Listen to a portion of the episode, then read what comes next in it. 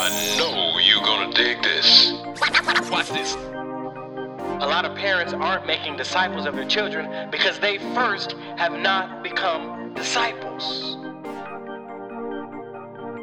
Discipling children involves intentional, everyday interaction. We're talking about changing the family's mindset, changing the family's culture, changing the family's generational dysfunctions. Family ministry is teaching parents and caregivers how to disciple their children every day.